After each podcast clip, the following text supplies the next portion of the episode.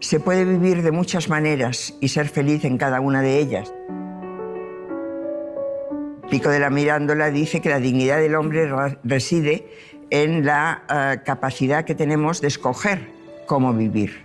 Y podemos escoger mejor o peor. Y ahí está el truco y la trampa de la libertad, digamos. ¿no?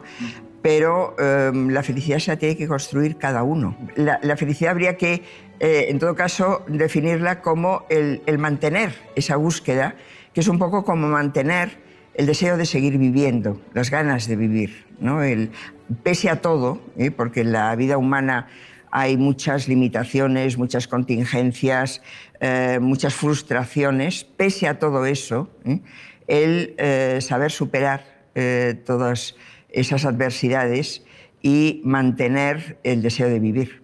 Yo creo que una lección que nos dan todos los filósofos y quizá los que más insisten en ello son los, los estoicos, ¿eh? que son los que, los que hacen una filosofía más dirigida a una especie de programa de vida, ¿no? Mm, y de programa de vida teniendo muy en cuenta que hay muchas cosas que ocurren que no dependen de nosotros, por ejemplo la muerte, ¿no?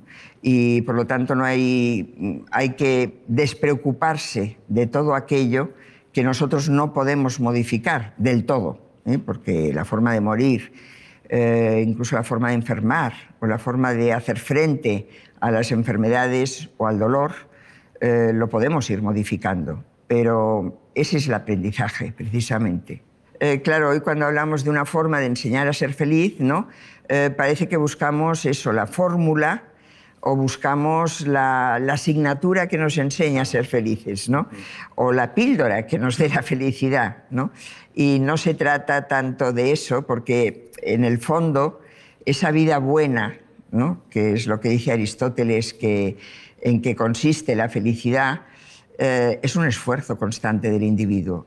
Saber distinguir ¿no? lo que vale la pena de lo que no vale la pena, eh, lo que merece un esfuerzo de lo que no merece un esfuerzo, lo que merece una lágrima de lo que no merece una lágrima, convertir las emociones en sentimientos que deben ser cultivados o que no deben ser cultivados y en qué ocasiones hay que cultivar unos sentimientos o no. Eh, todo eso son lecciones que, han dado los filósofos de una forma o de otra. Claro, todo eso es un aprendizaje. ¿no? A un niño, a un bebé, eh, pues nadie le ha enseñado cuándo debe estar alegre y cuándo debe llorar. Y se le va enseñando a controlar la, tristeza y también la alegría. Y yo creo que ese es el aprendizaje eh, eh, que, necesita la búsqueda de la felicidad.